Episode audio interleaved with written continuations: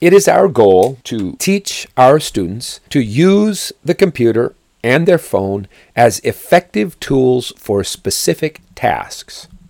And we are going to establish a protocol which allows us to determine whether we are succeeding in that attempt. Practically, it works out like this. We have three levels. At the first level, you are going to be equipped, and the year will begin at level one. You will be equipped with a card holder to attach to your computer. And in that card holder, there will be blank cards. And we are going to require our students, as well as ourselves, that every time we use the computer during class time, that we briefly write out the task for which we are using the computer. So right now I'm recording this on my computer. So sitting next to my computer would be a card that says create audio presentation. Every phone and computer in the school will have a set of cards. And everyone who is using it will be expected to have that card out. Now, at any time, a teacher, an administrator, can call to the class and have them take their hands off the keyboard. And then they can pass along and see whether the content on the screen matches the task that is on the card. That's level one.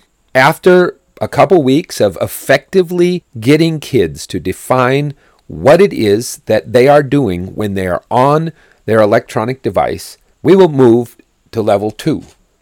In level two, we will have a set of five prepared cards in their card holder, in addition to blank cards. Those five cards give five general categories of tasks for the computer.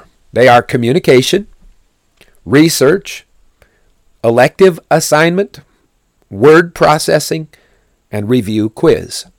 So at this level, I would have pulled out the card that said word processing. Now, it's possible when the teacher comes by and sees that I say word processing and sees this odd looking recording program running, they will ask me a question. And I will have a chance to explain that even though I am recording the words, it fits into the category. Or if I couldn't fit making this recording into one of these categories, I would be free to write out my task again.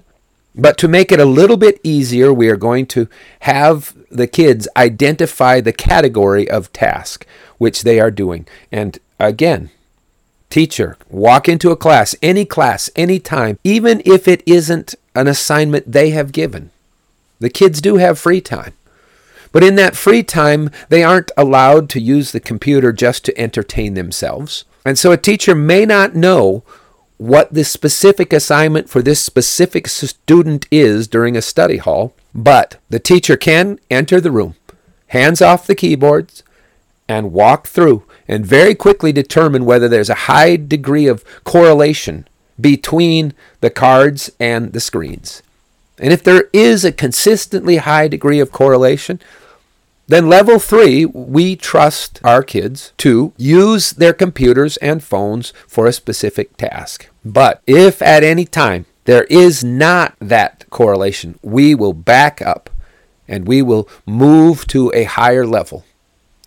And we may move to a higher level for that student or for that class, or we may decide that we're going to move the whole school back to that, that level because it is that important to us that we teach your kids to use the computer, to use the phone, the smartphone, or whatever device they invent for us next year, to use it to complete a specific task, rather than allowing their enjoyment of the tool to suck them down a rabbit hole of endless tasks that aren't really necessary, and allowing the electronics, as it were, to rule them.